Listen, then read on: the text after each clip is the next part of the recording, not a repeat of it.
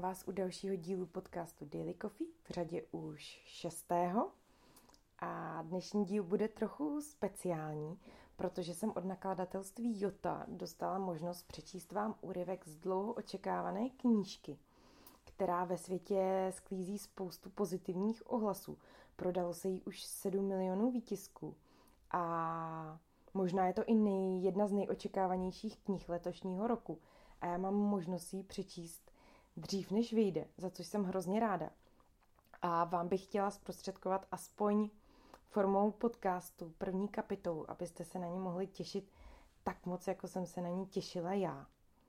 Jde o knihu Kde zpívají raci od Dílie Owensové a vydají teďka v září nakladatelství Jota. Tak jo, pojďme si přečíst první kapitolu. Část první. Bažina. Prolog. 1969. Bažina není močál. Bažina je místo prosycené světlem, kde tráva prorůstá vodou a voda se vlévá do oblohy. Líné klikatící se řeky unášejí sluneční kotouč až do moře a dlouhonozí ptáci, kteří jakoby vůbec nebyli pro let stvoření, se s nečekanou ladností zvedají ze země vstříc křiku tisíce sněžných hůz. A hlouběji v bažině už skutečný močál místy přelézá v rašeliniště skrývající se v chladných lesích. Vody močálu jsou nehybné a temné. Jejich blátivý chřtán pohltil všechno světlo. Dokonce i noční zvířata tady vylézají ve dne. Čas od času je tu slyšet nějaký zvuk, ale ve srovnání s bažinou je močál tichý. Tlení je buněční proces. Život se rozkládá a páchne a obrací se v hnilobnou prst špící ba- bahniště, kde smrt plodí život. 30. října 1969 ráno leželo v močálu tělo Chase Andrewse. Močál by mrtvou přilo- přirozeně vstřebal, v tichosti, na dobro by ji skryl. Močál ví o smrti všechno. Ví, že smrt nemusí být vždy tragédie. Ví, že smrt není hřích.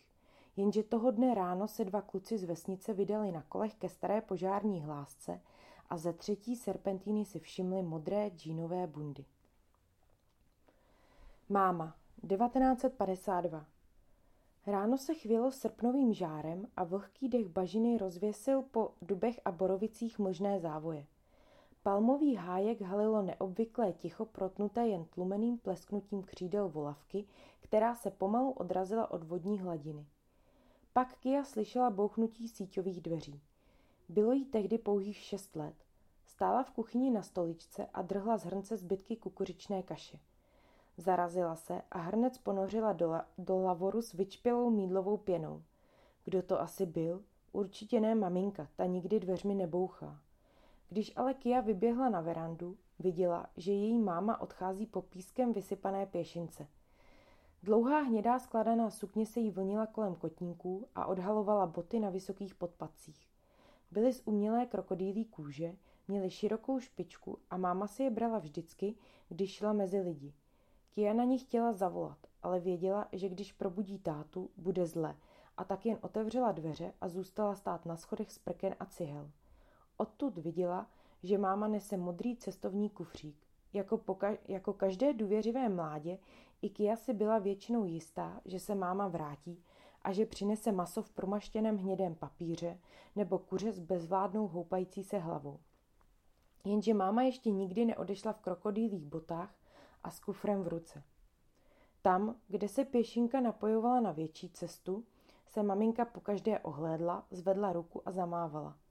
Pak už zmizela na stezce, která se proplétala skrz les a blata. Obcházela laguny s orobincem a nakonec, když to hladina vody dovolila, došla až do města. Jenže dneska se máma nezastavila. Dneska se chovala nezvykle. V průhledech mezi stromy se ještě tu a tam myhla její vysoká postava, ale nakonec už listovým probleskoval jen bílý šátek. Kia vyrazila na místo, odkud měla na cestu lepší výhled. Máma se určitě ještě otočí a zamává. Ale když tam doběhla, modrá barva kufru, která v lese působila naprosto nepatřičně, právě zmizela. Na Kiu dopadla tíseň hutná jako černý jíl a srdce se jí sevřelo. Vrátila se čekat na schody. Kia byla nejmladší z pěti dětí. Její sourozenci byli o dost starší, i když později si už nedokázala vzpomenout, kolik jim vlastně bylo. Žili s mámou a státou jako králíci v kotci, nadspaní v hrubě otesané chatrči, jejíž veranda zakrytá sítěmi proti hmyzu seděla pod duby a pořád zírala, s očima do kořán. Z domu vyšel Jody, jen bratr, a postavil se za ní. Ačkoliv byl o sedm let starší, byl jí věkem nejblíž a měl stejně tmavé oči a černé vlasy jako ona. Naučil ji, jak zpívají ptáci, jak se jmenují hvězdy a jak navigovat loď mezi trsy mařice. Máma se vrátí, řekl. To nevím, odešla v těch krokodýlových botech. Žádná máma neopustí svý děti, prostě to nedokáže. Vyprávěl jsi mi, jak liška opustila svý děti. No jo, jenomže ta liška měla roztrženou celou nohu, tak kdyby chtěla nakrmit sebe i svý liščata, tak bych cípla hlady. Ještě, že je nechala. Nejdřív se vyzdravila a teprve potom měla další, který mohla líp obstarat. Naše máma neumírá hlady, vrátí se. Jody si však nebyl ani zdaleka tak jistý, jak vypadal. Říkal to jen kvůli Kie. Kia měla tak stažené hrdlo, že jen zašeptala. Jenomže máma si vzala ten modrý kufr, jako kdyby šla někam daleko. Z chatrče byl výhled na sabalové palmy táhnoucí se přes písečné plochy kolem náhrdelníku zelených lagun až k bažinám v dálce. Míle zelené trávy se stébly tak pevnými, že rostly i ve slané vodě a sem tam jen stromy ohnuté po směru větru. Ze zbylých tří stran obklopoval chatrč dubový les, v němž se skrývala nejbližší laguna, tak překypující životem, že její hladina neustále bublala. Mezi stromy se nesl od moře slaný vzduch a křik racků. Obsazování území se od počátku 16. století příliš nezměnilo. Po mokřadech roztroušené pozemky nebyly vyznačené podle zákona, jen přirozeně vytyčené různými uprchlíky. Tady hranice tvořená říčkou, tam padlým dubem. Žádný člověk si nepostaví přístřešek ze sabalových palem v bažině, leda když je na útěku anebo na konci své cesty. Bažinu lemovalo rozervané pobřeží, jemuž první objevitelé říkali hřbitov Atlantiku. Nebezpečné mořské proudy, nespoutané větry a rozlehlé mělčiny rozbíjely lodi jako skládanky z papíru a podél pobřeží, které tvořilo hranici severní Karolíny, rozsévaly jejich vraky. V jednom námořnickém deníku se psalo Pluli jsme podél pobřeží, ale nedokázali k němu najít cestu. Zaskočila nás silná bouře.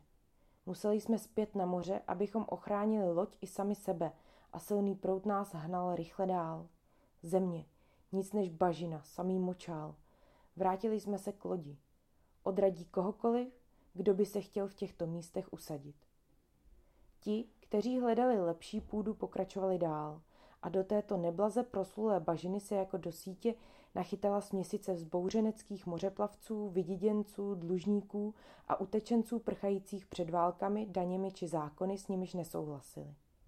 Z těch, které nezabila malárie ani nepohltil močál, se zrodil přírodní kmen mnoha různých ras a kultur. Každý místní obyvatel by dokázal pokácet sekerou menší les a odtáhnout srnce na míle daleko. Každý člověk měl vlastní území, stejně jako říční krysy. Buď držel uvnitř daných hranic, buď se držel uvnitř daných hranic, nebo jednoho dne zmizel v močálu.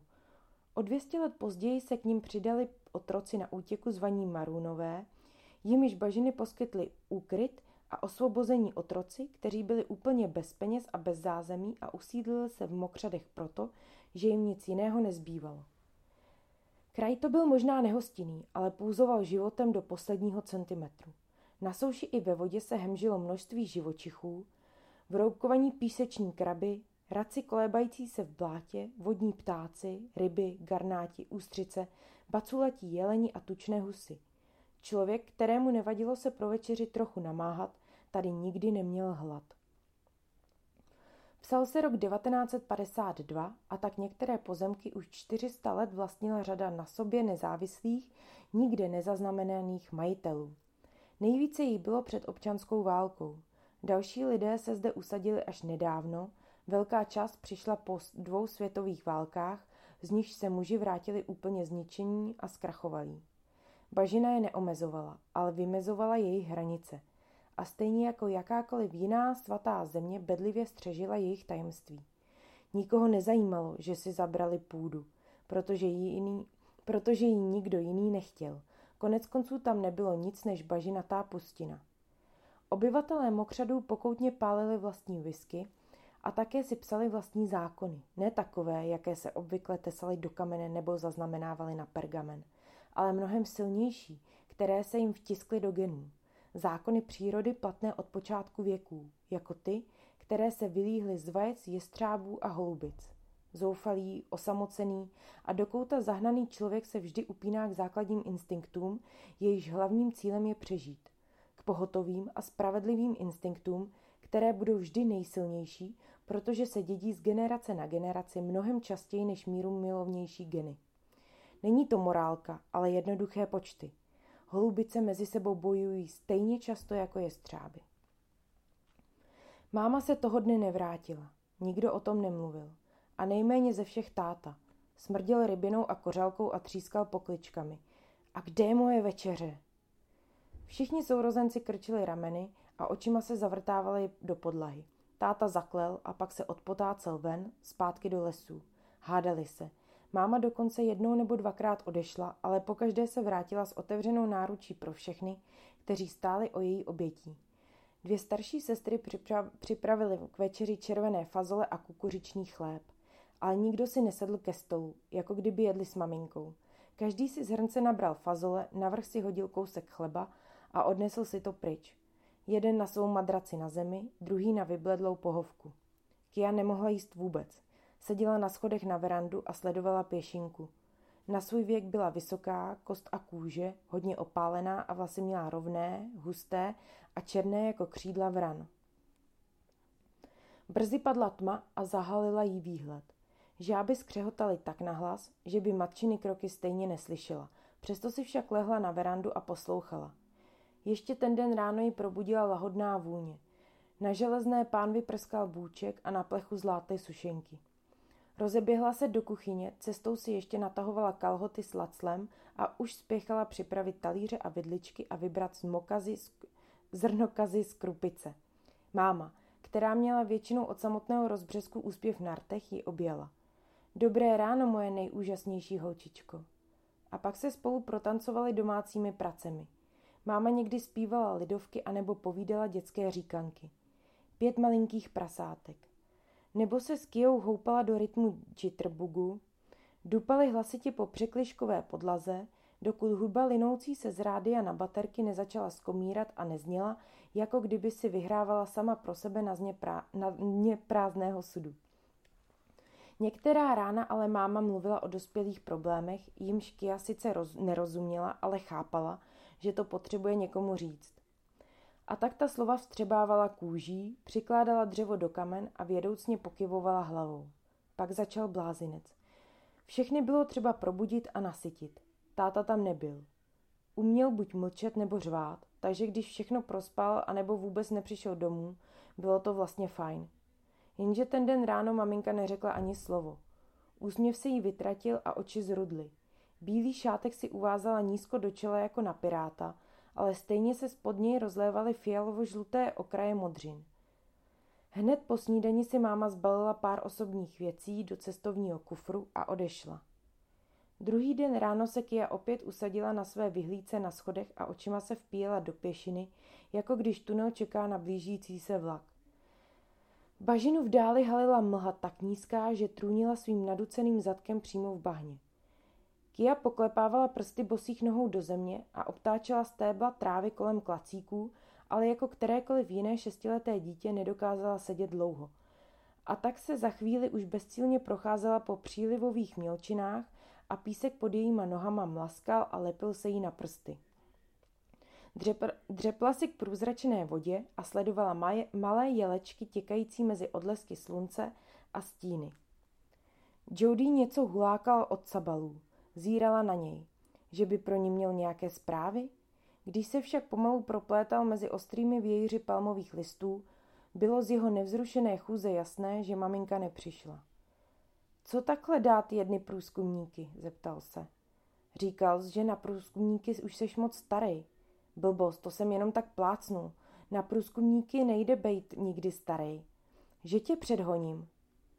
Řítili se přes mokřat a proletěli lesem až k pláži. Kia pištěla, když ji předběhl a smála se, dokud nebyli u velkého dubu, který nad pískem rozpřehoval svou obrovskou náruč. Jody a jejich starší bratr Marv kdysi přibyli do jeho větví pár prken a udělali si tam rozhlednu a pevnost. Velká část se už ale rozpadla a prkna se houpala na zrezivělých hřebících. Když už tam kluci Kiu pustili, bylo to většinou jen proto, aby jim jako služebná přinesla horké sušenky, které máma právě shrnula z plechu.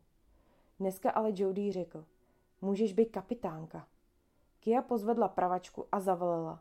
Hrr na španěláky! Místo mečů si ulomili klacky, probíjeli se ostružením, křičeli na nepřítele a bodali ho.